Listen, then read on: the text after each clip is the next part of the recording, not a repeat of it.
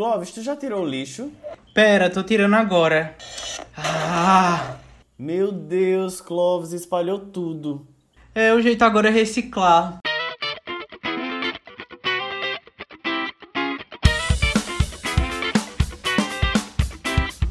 Oi, eu sou o Clóvis. E eu sou o Leslie. E, nós, somos os Espalha Lixos. Do Pop ao Trash, um podcast sustentável. A gente não desperdiça nada, reaproveita tudo e transforma qualquer lixo em conteúdo. Toda semana, um tema importante é jogado pro lixo. Daí é hora de espalhar as coisas, reciclar o que dá pra aproveitar. E ainda ressignificar tudo no final. Moço, moço, tem lixo! Ai meu Deus, moço, volta aqui, tem lixo esse menino! O caminhão do lixo já passou e sejam todos muito bem-vindos a mais uma edição do podcast Os Espalha Lixos, quarto programa da segunda temporada. Quem fala aqui com vocês é Clóvis Macedo, arroba ClóvisMCD em todas as redes sociais. E ao meu lado eu tenho esse meu querido amigo Leslie. Seja muito bem-vindo, amigo, para mais essa edição do nosso programa.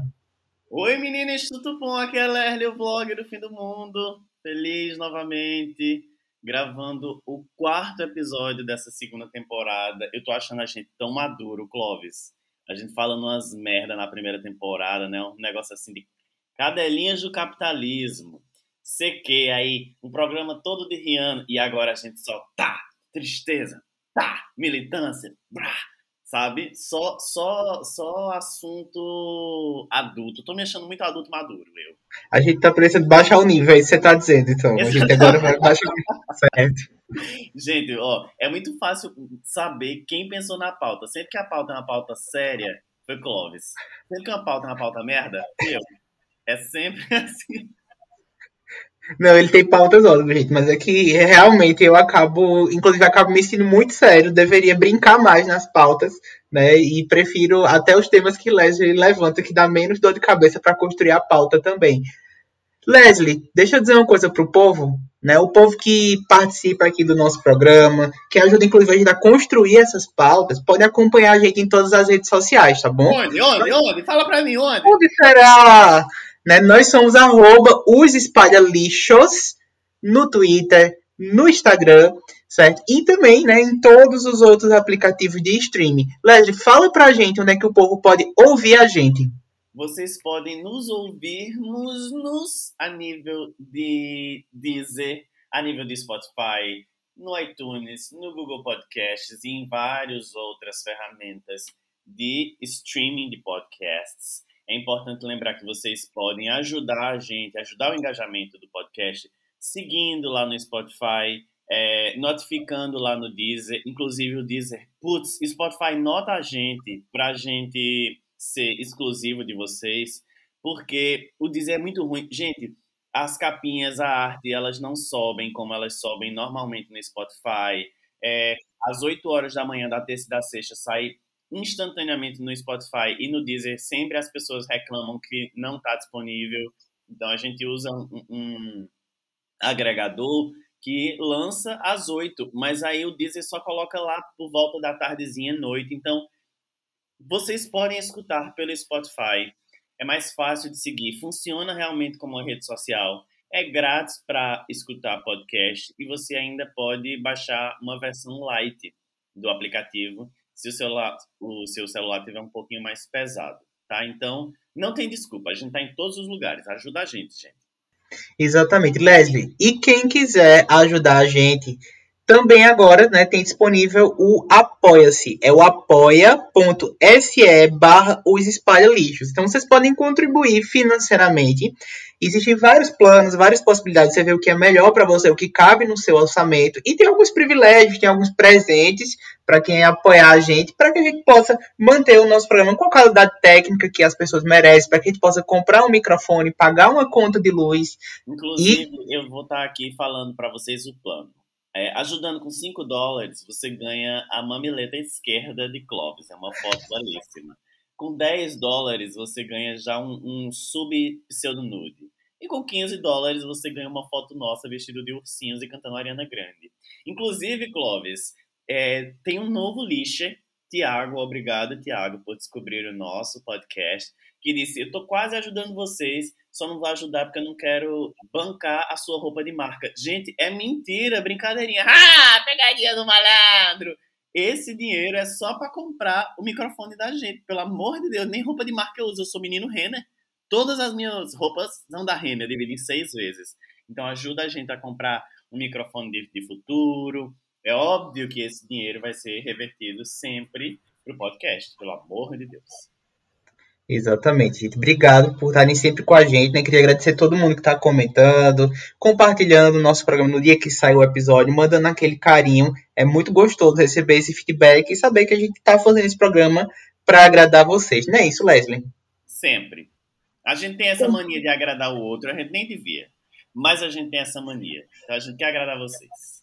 A gente está aqui por vocês, meninos e meninas também, tudo bom. Então é isso, Leslie. Vamos para o primeiro e único bloco do nosso programa que sai toda sexta-feira às 8 horas da manhã. E também na terça, que é o nosso episódio principal. Let's go.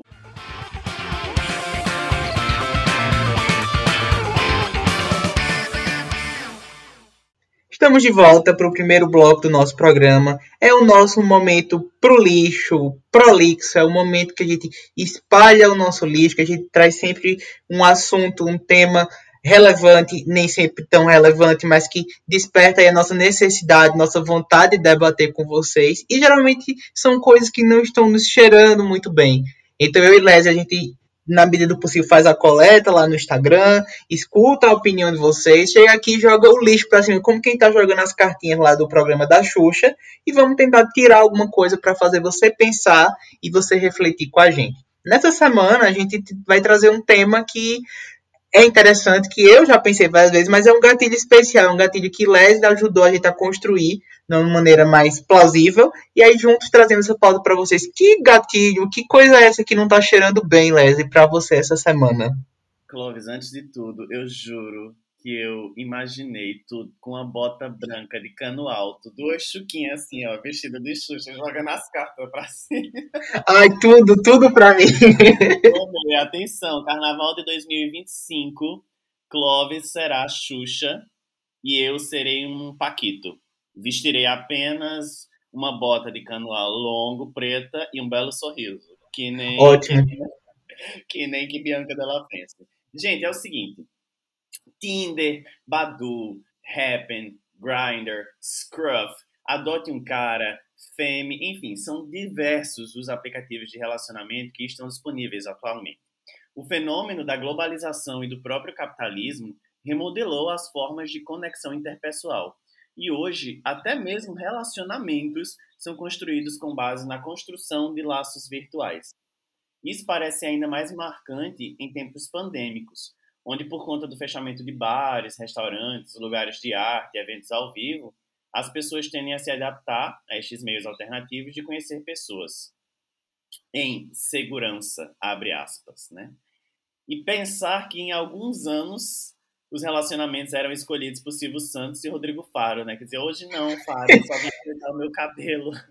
Hoje não, vou deixar para minha amiga, Faro. E já imagina, assim, Clóvis sentado numa cadeirinha, numa poltrona, chegando assim, um ariano. Ai, hoje não, Faro, vou deixar para minha amiga, Geminiana. Por isso, os espalha-lixos têm percebido que algo não cheira bem nos relacionamentos de hoje. Clóvis, vamos voltar um pouquinho no tempo e me diz, como foi que tu começou essa, essa azaração? Eu adoro a palavra azaração. Como foi que tu começou a azarar as menininhas barra menininhos é, antes dos apps de pegação e depois tu pode mostrar assim como foi depois né, dos apps de pegação, que eu acho que vai ser mais ou menos no tempo da tua, do teu came out, né? Exatamente. Amigo, na época que eu comecei a minha carreira lá atrás, é, era tudo mato. Então a gente fazia a paquera na lógica. A gente falava uma gracinha, a gente olhava diferente para Fazia dentro do mato? Fazia dentro do mato. Sempre, sempre é um fetiche que eu tenho, inclusive, fazer dentro do mato. Tu, tu falou que era tudo mato? Era tudo mato no campo da paquera, entendeu? É uma, ah, é uma afirmação é, filosófica. Só quem faz no mato entende. E aí era meio analógico mesmo, era chegar, soltar uma gracinha, dizer que gostava muito e se aproximando.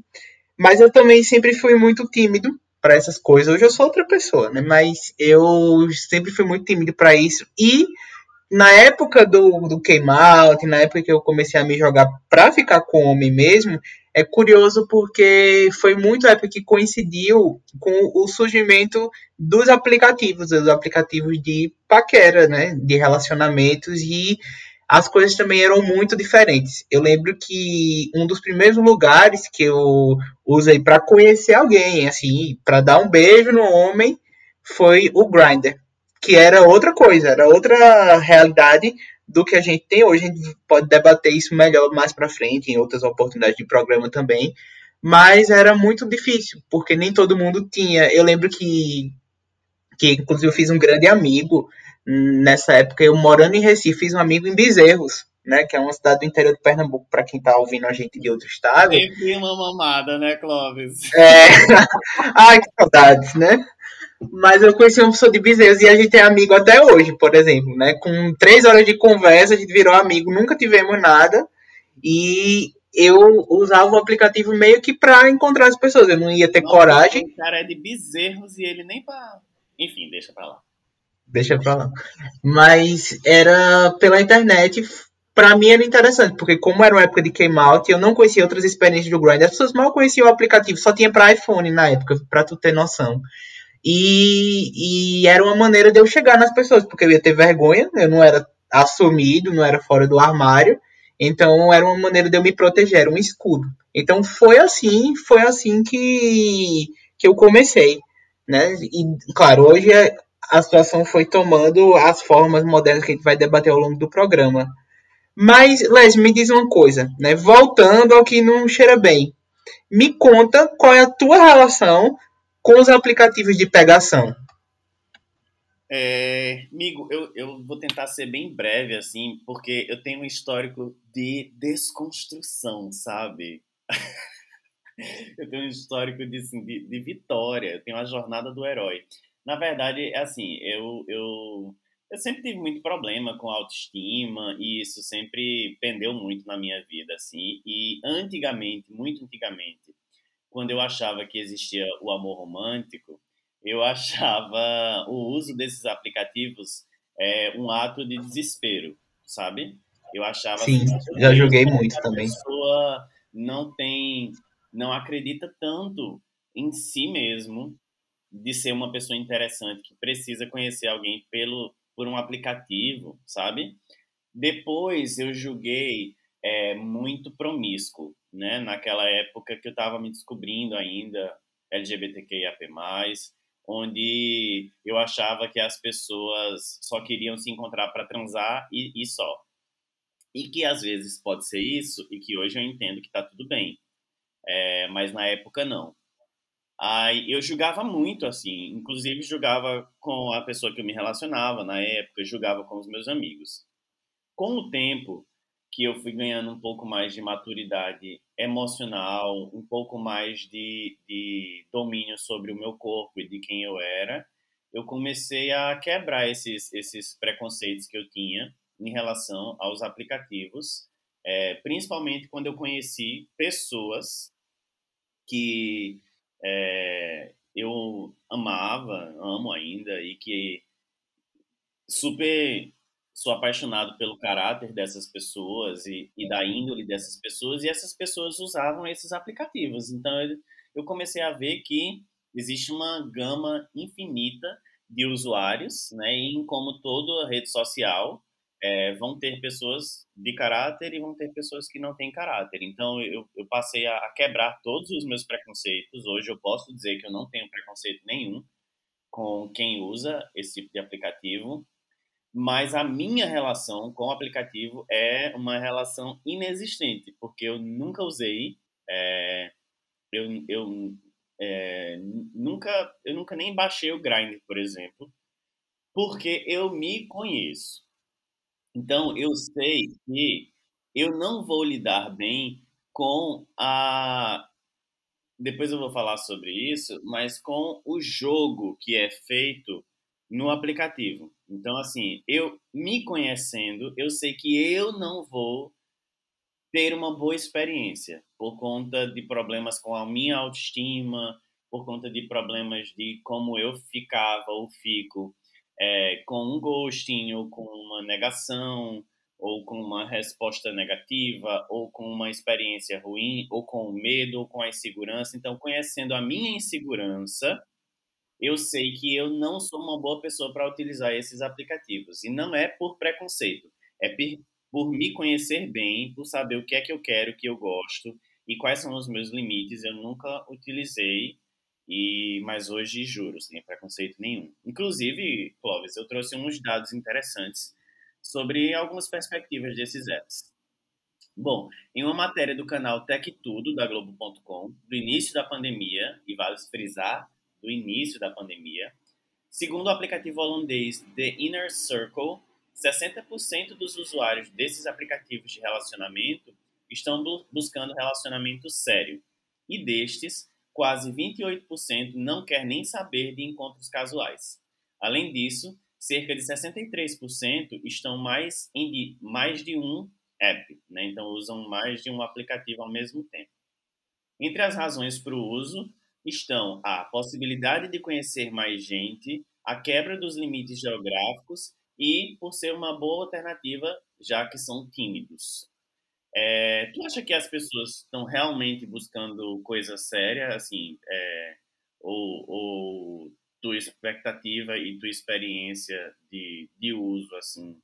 É, inclusive, acho que tu nem mencionou, né, o, a, o, o, tua experiência de uso com os aplicativos, mas tu acha que as pessoas buscam mais coisa, coisas sérias ou mais casuais? Varia muito de aplicativo, porque são todos aplicativos de relacionamento, mas cada aplicativo, pela maneira como ele desenvolve, ele acaba nichando para alguns comportamentos específicos. Eu acho que a maioria das pessoas de fato quer um relacionamento e é interessante porque isso vem de um lugar que todo mundo quer ter alguém ou alguém, né? Várias pessoas que a gente tem várias modalidades de relacionamento. Mas eu acho que esses aplicativos eles têm escancarado a falta de foco e falta de autoconhecimento das pessoas e por que não dizer falta de sinceridade. As pessoas querem um relacionamento, mas eu acho que você pode querer um relacionamento e passar uma semana, 15 dias, ou encontrar uma pessoa específica só para transar, ou você pode querer conhecer alguém para fazer uma amizade e dessa amizade, entre aspas, se tornar um relacionamento. Tem pessoas que são sapiosexuais, que gostam de conhecer a pessoa, a inteligência, a bagagem dela, né, emocional, cultural, para depois desenvolver um sentimento. Eu acho que as pessoas, de fato, elas querem encontrar um relacionamento e não necessariamente um relacionamento tradicional, aquela relação monogâmica, é, seguindo o mito do amor romântico. Eu acho que elas querem sim, mas elas não sabem como querem. E aí, por elas não saberem como querem, elas acabam interpretando que elas não querem. Porque dói muito mais você mergulhar em você para entender as suas necessidades e assim, olha, nesses 15 dias, ou nesses seis meses, ou nesse ano, eu não tô afim de me aprofundar em nenhuma relação, não tenho energia para me dar para construir alguma coisa, eu quero, eu prefiro só transar com as pessoas. Ou tem pessoas que inclusive são viciadas em dates, né? É, é pessoas que sentem aquela adrenalina, né? Aquele peso, aquele baquezinho que dá no coração de encontrar alguém pela primeira vez, gastou aquilo, não quer mais. E até aí tá tudo bem, desde é que você seja isso, né? Que é a conquista. E tá tudo bem. A questão é que as pessoas elas não são sinceras, nem com os próprios sentimentos, nem com os outros. Então, minha visão é que isso tem se isso tem acontecido muito, né? E tô falando do meu recorte, né? Um recorte gay, né? Eu que sou um gay cis, mas eu acho que isso acontece em todas as esferas principalmente no mundo hétero, pelas amigas que tenho, pelos amigos que tenho, e vejo que é uma situação é, bem generalizada, com as particularidades do mundo gay ou mundo LGBTQIAP+, que eu conheço melhor por, enfim, estar inserido. E aí, Leslie, é, eu sou eu sou um pisciano, né? Então, tu imagina que como pisciano eu tento sempre fazer meu dever de casa, principalmente em relação a esse assunto. E eu achei dados aí que, de fato, é, nem tudo está perdido, tá bom? É, foi feito um estudo com 3.325 pessoas maiores de 18 anos em Genebra, lá na Suíça. Tá? E elas tinham conhecido seus parceiros na última década, e esse estudo é bem interessante, porque ele mostrou que os casais que foram formados por aplicativos tinham mais intenções de morar junto. Olha que, que legal. Quando você comparava aos que se conheciam em ambientes fora do mundo digital. Além disso, os parceiros que se encontraram em aplicativos tiveram o mesmo nível de satisfação do relacionamento né, em relação aos demais que não tinham utilizado o aplicativo para se encontrar. Tu acha que isso pode acontecer no Brasil? Tu acha que isso é uma realidade que acontece aqui para a gente também? Eu acho que é uma regra que foge à exceção. Ou uma exceção que foge à regra. Eu não sei, porque eu não consigo é, mensurar a quantidade de relacionamentos que, abre aspas, deram certo, fecham aspas, né? Mas eu conheço casais próximos Sim. que estão juntos por conta de um encontro virtual, né? Por conta do Tinder, é, especificamente, e estão, é, mais uma vez, abre aspas, muito bem, fecha aspas, porque eu só vejo aquilo que eu, que eu vejo no Instagram, né? Então é um recorte, não tem como eu falar é, de verdade. Mas, assim, é, não me parece diferente de um outro tipo de, de relacionamento considerado normal, né? E eu acho que é possível, sim, porque quando eu estava estudando para a pauta, eu vi essa, essa, essa terminologia, né? Mundo virtual, problemas reais. Então, mesmo sendo um encontro do mundo virtual, eu acredito que as pessoas, a partir do momento que decidem é, construir uma relação, decidem firmar um laço, decidem morar juntas, decidem viver juntas, elas vão ter os problemas iguais a todos os outros casais, sabe? Então eu acredito. É, é, da mesma forma que eu não acreditava antes e hoje eu acredito que tem gays que utilizam o Grindr para fazer amigos. Eu acho, né? Assim, provavelmente essas pessoas poderiam fazer amigos pelo Instagram, pelo Facebook. Podem. No Grindr, se rolar uma transa vai ser legal? Vai. Mas se não rolar e ficar só na amizade, tá tudo bem também. Sabe? Então, assim, hoje eu acredito é, que, que existe esse perfil e que por isso dá para acontecer aqui no Brasil também. Porque eu tenho exemplos os exemplos que eu tenho são de casais hétero. Então, eu, eu, assim, na minha cabeça, eu não lembro de casais gays que se conheceram em aplicativos. E aí aqui é importante, Clóvis, a gente mencionar, como tu falou, né, é, da nossa visão, embora não seja esse o tema, a nossa visão ela vai estar muito pautada no Tinder e no Grindr, que é o que os gays usam mais, né? E aí, como dois, dois gays falando, eu acho que a gente precisa falar sobre isso. Mas é, é do interesse da gente. Inclusive, é, se alguma lésbica quiser participar daqui do, do, podcast, a gente sempre tem muito, sente muita falta de, dessa voz feminina falando, né, é, sobre, sobre aplicativos que lésbicas usam, por exemplo, que a gente desconhece, né? Eu sei que o Femi é utilizado, é, tinha o Lulu antigamente, enfim, mas esse é o nosso recorte. E se o assunto é Brasil, eu também trouxe outros dados. Vê, é, a cada cinco usuários, um usa pelo menos um app de pegação. Aqui os apps mais utilizados são Tinder, Badu. Meu Deus, que ano é hoje? Badu. Eu é, nunca usei Badu na minha vida, engraçado. Eu, eu conheço pessoas, inclusive minha irmã, KKK, utilizava antigamente. É, Tinder, Badu, Happn e Par Perfeito. O Tinder é recorde entre mulheres e em abril, com a liberação da ferramenta Passaporte, foram feitos mais de 3 bilhões de swipes em um único foco em dia. Para quem não sabe, eu fui pesquisar, a ferramenta Passaporte é para quem paga. Clóvis, tu me, me corrija se eu estiver errado. Quem paga uhum. é, coloca essa ferramenta e você pode ir para qualquer lugar do mundo, inclusive assim, exato, exato. Nova York, Londres, enfim. E aí, com a pandemia, o Tinder liberou esse, essa ferramenta. É, nesse mesmo período, o Happn também aumentou o acréscimo de 20% de interações e ampliou o raio que antes era de 250 metros para 90 quilômetros.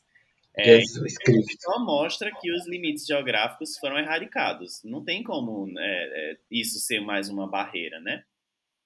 E que agora a gente pode conhecer é, gente que provavelmente por outra, outra forma, por outro modelo de paquera e de azaração, a gente não iria conhecer. É, por outro lado, 81,4% dos usuários do Happn declaram que passam mais tempo curtindo os outros perfis do que conversando com os pretendentes. E quase 80% deles têm mais de um aplicativo. Ou seja, eles têm um mar de escolhas. Outro dado que me chamou a atenção quando eu estava construindo a pauta é que 94,3% afirmam que está cada vez mais difícil estabelecer um diálogo mais significativo e profundo. É, Clóvis, a gente já conversou bastante, né? O nosso triozinho, assim, já conversou bastante sobre o uso de, de desses tipos de aplicativos e eu acho que, que tu, tu pensa muito igual a essas estatísticas e é um pouco paradoxal, né? Com, com as estatísticas que tu leu, porque por um lado, parece que as pessoas estão buscando um relacionamento mais sério, e por outro, elas não, não estão buscando alguma coisa mais profunda. Como é que tu vê isso assim? Pois é, amigo, é porque o aplicativo é de graça, mas a terapia é cara e demora muito tempo. E eu vou falar da minha experiência, porque eu já usei muito esses aplicativos e já usei de várias formas e percebi a toxicidade em várias esferas, de maneira que hoje eu encontrei um equilíbrio para mim. No momento eu não estou usando os aplicativos, mas eu acho bem interessante como os aplicativos eles lidam com a questão da oferta e da procura. Todo mundo que entra nesse aplicativo está procurando alguma coisa, nem que seja olhar em volta olhar a vizinhança, saber como são as pessoas da vizinhança, da vizinhança e o que é que elas estão procurando.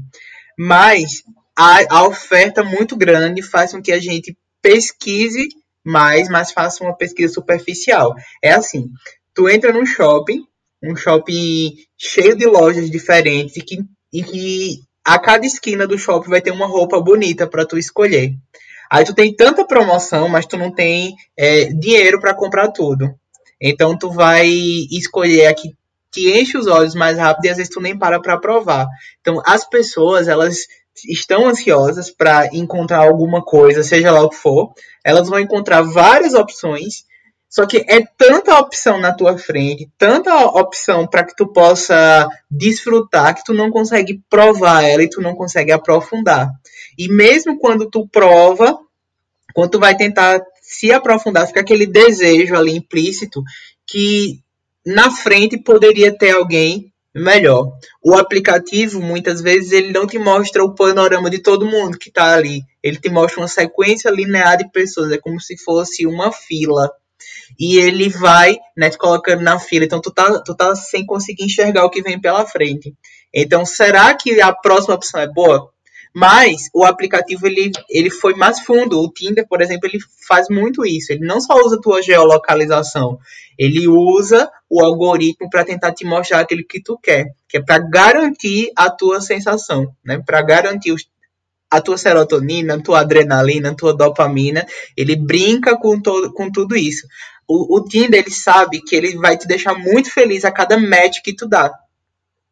E é capaz de que em um lugar que tu tem muita opção, tu não vai dar um match, né, em, em meia hora de uso. Tu vai dar cinco, seis, ou tu vai deslizar bastante para a direita, escolher várias pessoas de maneira superficial. Muitas vezes tu nem lê o perfil, mas tu vai elencar aquilo. Quando tu acordar de manhã, tu tem 8, 10 pessoas que deram match contigo, duas ou três falaram, tu vai responder para duas e talvez nenhuma consiga desenvolver um diálogo contigo, porque as pessoas elas se acostumaram tanto com esse algoritmo que vai favorecer o tipo de pessoa que tu gosta, que elas só querem ter o prazer de dizer assim, ah, ó, tô me sentindo desejado, tô querendo ficar com aquela pessoa ali bonitinha, aquela pessoa que tem aquele perfil. Só que aí o que é que o Tinder faz? Ele te pede para importar o teu gosto musical, então é muito difícil que eu, Clóvis, por exemplo, o Tinder vai mostrar alguém que escuta música clássica, porque eu não escuto música clássica. Então o Tinder me mostra muito pessoas que vão ouvir Britney, que escutam Ariana, que escutam Rihanna, que Simone escutam Simaria. um pouco de rock.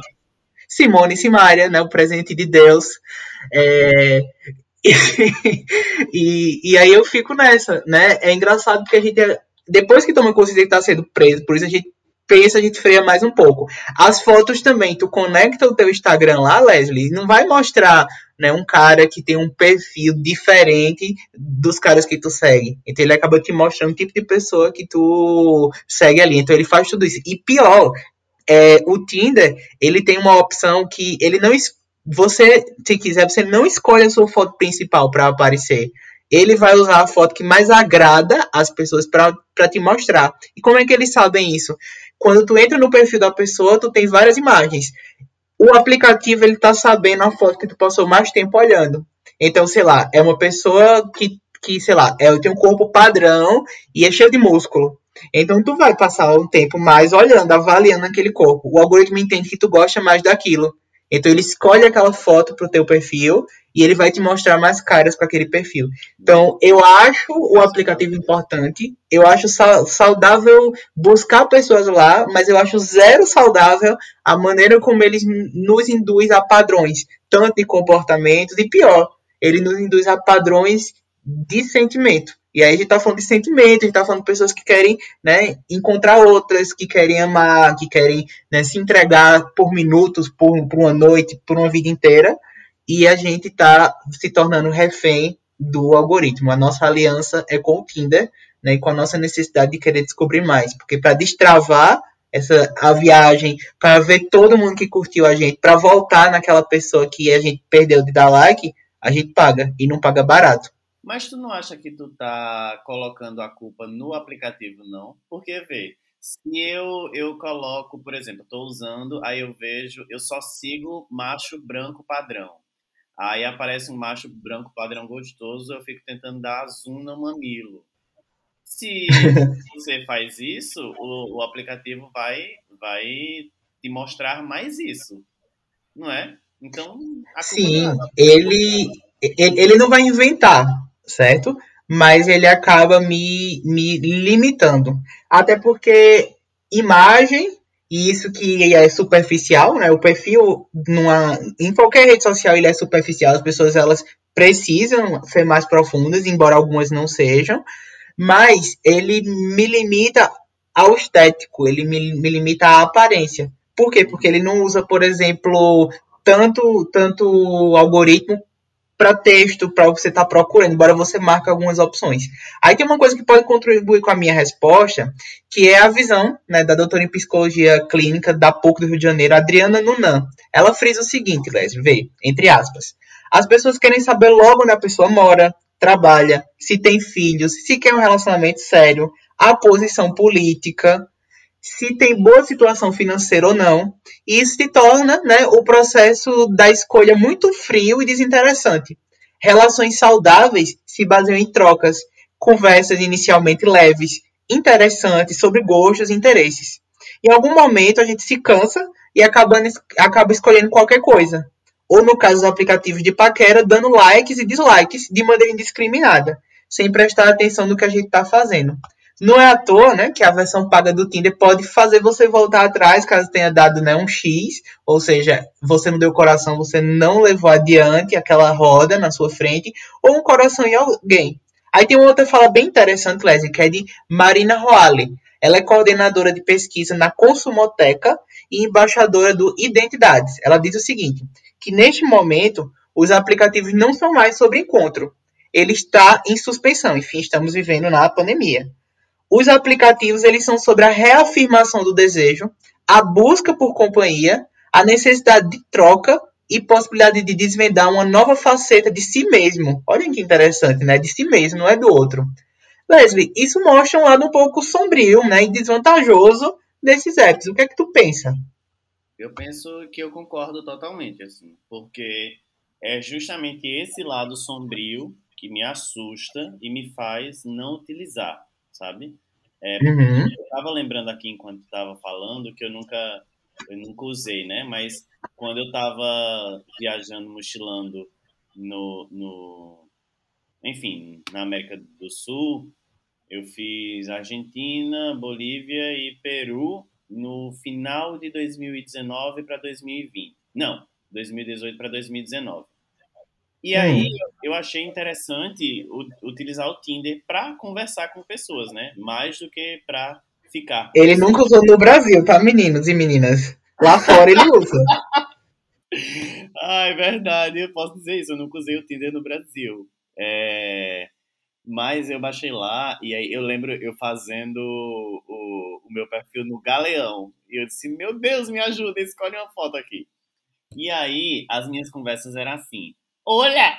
Aí a pessoa dizia, olha, que tal? Aí eu dizia assim, estou bem, mano, e tu? Aí a pessoa dizia, estou também, Pepe. E pronto, acabava. Gente, era essa todas as conversas que eu tive na Bolívia, no Peru e na Argentina. Olha que tal? Estou bem, e tu?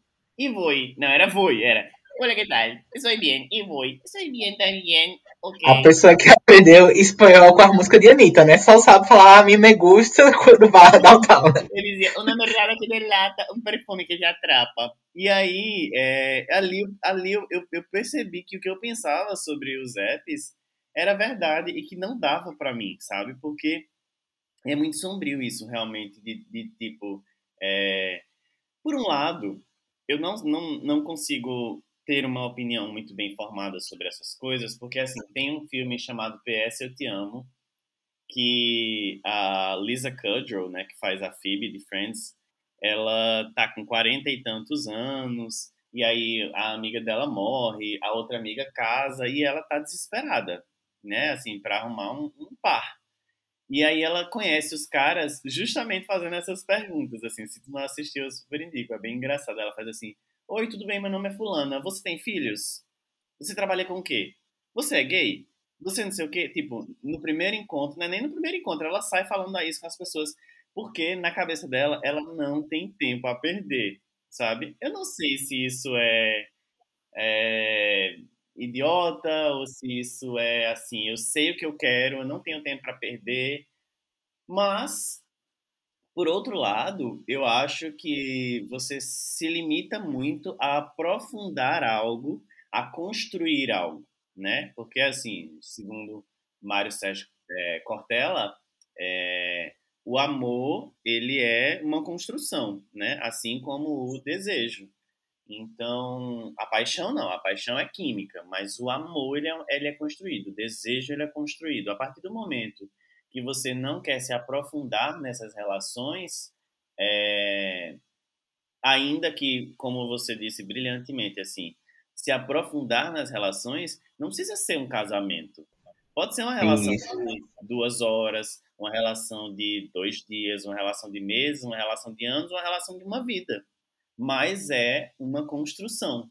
E aí eu acho que as pessoas elas estão com muito medo de ser vulneráveis né? Elas têm medo de, de, de mostrar a vulnerabilidade delas, e aí elas escondem esse medo da vulnerabilidade no não, eu não quero me envolver com alguém, eu não estou pronto para deixar alguém entrar, eu não quero, não tenho paciência para, é, eu só quero se for um relacionamento aberto. Enfim, não estou julgando, não é um julgamento, mas eu acho que a, a, a vulnerabilidade, o medo da vulnerabilidade das pessoas faz com que elas se protejam, se enganando, achando que elas não precisam aprofundar as relações delas com outras pessoas, sabe? É, uhum. E a gente já conversou bastante sobre isso, essa fala da, da Marina Roale, né? As pessoas elas não estão mais preocupadas em realmente conhecer pessoas, em se encontrar com pessoas elas estão preocupadas em massagear o seu ego, né, em satisfazer o seu desejo de ser alguém bem quisto. Ó, oh, essa pessoa realmente me acha bonita. Olha, essa pessoa realmente ficaria comigo. Olha essa pessoa que ficaria comigo. Né? Então, assim, eu acho que é, é uma realização da satisfação de desejo próprio, mais do que uma busca por troca sabe? Eu acho que nem, não é todo mundo que está buscando uma troca. E tanto que você percebe que quem deseja esse tipo de troca é julgado pelos outros usuários. Não, se você deseja esse tipo de troca, você não devia nem estar tá aqui no Grindr, por exemplo. Sabe? Exatamente. É. Então... Tu sabe que eu, no meu perfil do Grindr, quando eu uso, é, geralmente eu sempre escrevo assim: eu prefiro relacionamentos e, e gosto de dates, mas também estou disposto a ter relações mais efêmeras, fazer só sexo e tal. E eu coloco assim, não é porque é casual que precisa não ter afeto.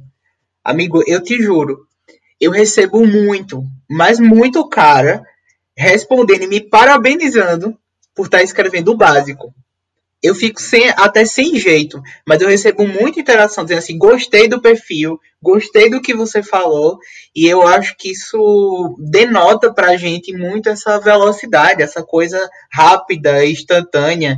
Eu, inclusive, até fico feliz, porque eu acho que isso é uma mudança de paradigma no uso do aplicativo.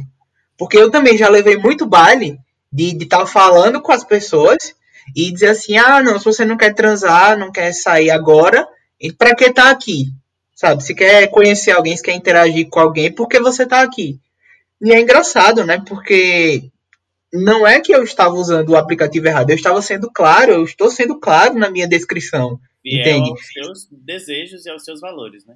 Exato, e, é, e eu acho muito pior, por exemplo, quando, vou, quando eu entro no Tinder, tentando conversar com alguém que eu coloco lá, olha, estou procurando, né, me relacionar com alguém, ou conhecer alguém legal para alguma coisa, e aí a pessoa, ela tá claramente só buscando sexo. E aí eu fico pensando também qual é a diferença, né? Porque o cara tá online lá no Grindr. Aí tá lá sem a foto mostrando o rosto. É só do pescoço para baixo. O famoso camarão.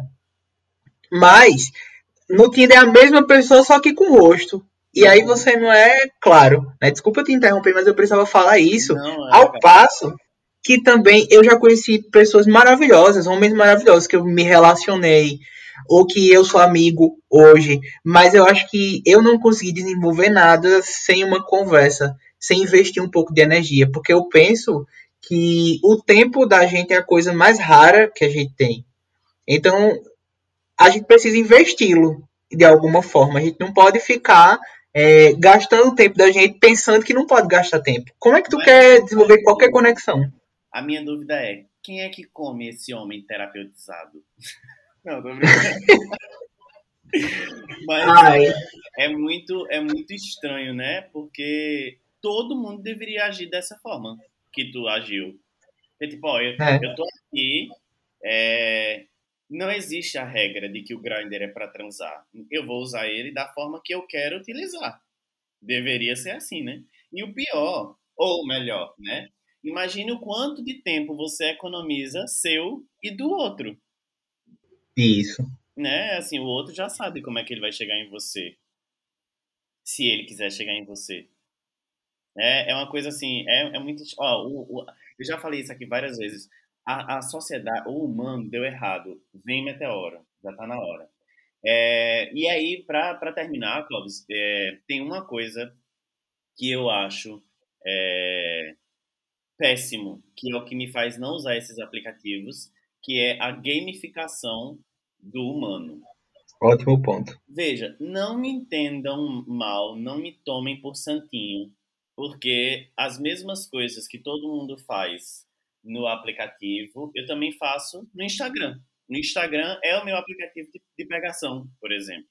Né? Assim, eu consigo paquerar, consigo dar em cima, consigo retornar uma investida, consigo ser positivo, consigo ser negativo. Pelo Instagram, porque o Instagram ainda me parece uma rede social que não gamifica o humano. Então, assim, o que é que eu vejo muito com os meus amigos utilizando? Aparece para mim aquele negócio ali, que geralmente é o, eu não sabia isso que Cláudio explicou hoje, né? Que geralmente é o que eu, que eu gosto, que eu pesquiso e tal. E aí eu, eu passo pro lado direito se eu não gostar dele, e eu passo pro lado esquerdo se eu gosto. É isso? Esquerdo, esquerdo é, é é, esquerdo você está dispensando a pessoa, direito você está colocando ela na fila. Deveria ser. A esquerda é sempre a melhor opção. Então a esquerda. Sim, deixa a esquerda livre, né? Exatamente.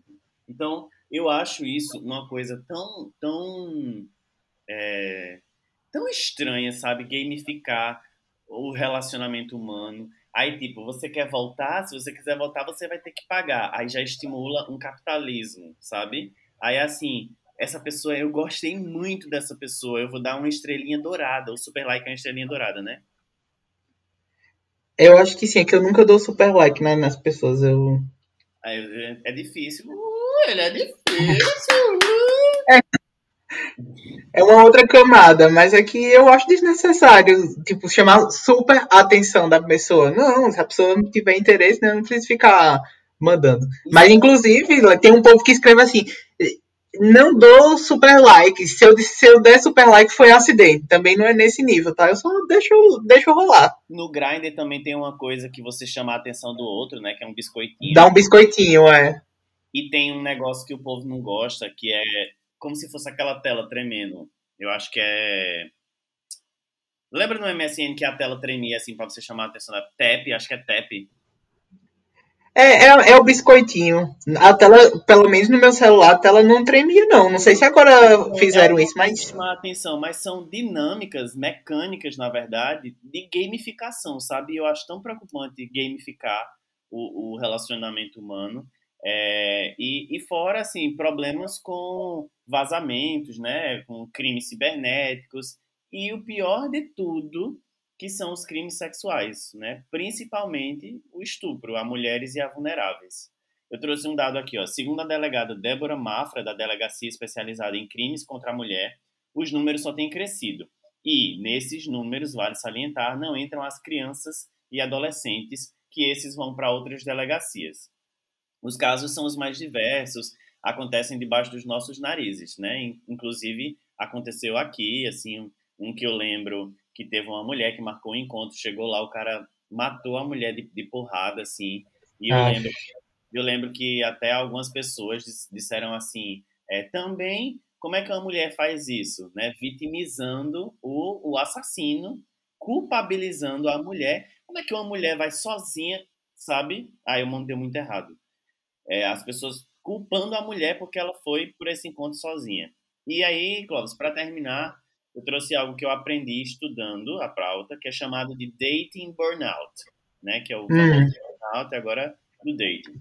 E está relacionado à exaustão causada pela essa busca desenfreada pelo par perfeito em vários apps de uma vez só, na esperança de não perder ninguém, na vontade de curtir, curtir, curtir, só curtir, não se esforçar para conhecer profundamente alguém. Aliás, quando se interessa por uma pessoa, nem se interessa tanto assim, se interessa só pela estética, a pessoa se mantém refém de estar sempre online, né, por conta do, do, do FOMO, Fear of Missing Out. É, a gente vai falar sobre isso ainda em algum momento, que a gente gosta muito desse tema. É, a pessoa normaliza demais o ghosting, sabe? Que é aquele momento onde a pessoa tá falando com alguém, aí sumiu. Do nada virou um fantasma, sumiu e nunca mais apareceu. E aí as pessoas começaram a achar isso muito normal. E isso é o total oposto do que Clovis preza na mensagem dele, né? Que deveria ser o que a gente estivesse achando normal, né? O perfil de Clovis no Tinder, no Tinder ou no Grindr. Esse do afeto é do Grindr, o do Tinder é o do Tinder é outra coisa. Isso era o que a gente ia achar normal. Né? Me siga e me dê like lá. Provavelmente eu voltarei em breve. Assim que meu coraçãozinho sarar os buraquinhos, eu voltarei Para em breve. Mais dicas, sigam Clovis. Né? Então, a gente devia achar isso é, normal e não, a gente tá achando ghosting, né? E por consequência a gente fica reproduzindo esse perfil. Então, Clóvis, eu acho que de bom tom, é de bom tom a gente ressignificar essa história, tá na hora da gente reciclar esse lixo. E eu queria saber como é que tu recicla esse lixo, como é que tu ajudaria os lixers a reciclar esse lixo. Olha, Leslie, eu acho que a gente tem que enxergar a realidade dos aplicativos como algo que não vai dar mais para voltar atrás. É mais uma maneira de chegar nas pessoas, de encontrar pessoas e, de fato, lembrar dos espalha-lixos quando estiver lá naquele clima da paquera. Lembra de mim, lembra de Leslie, vai ficar tudo muito melhor. Mas é no sentido de separar o joio do trigo. De saber o que você quer, saber por que você está ali e entender que depois do game é, existe a mensagem, existe a intenção, existe o propósito, existe a diversão também. Então, você lixa que está ouvindo esse programa, quando for usar um aplicativo desse, sabe o que você quer, que você está buscando. Pode ser várias coisas ao mesmo tempo, tá? Ninguém está aqui te obrigando, olha, arruma um casamento monogâmico, não é isso que a gente está falando, mas sabe o que você quer, vai lá, se diverte, se joga, porque a vida é isso.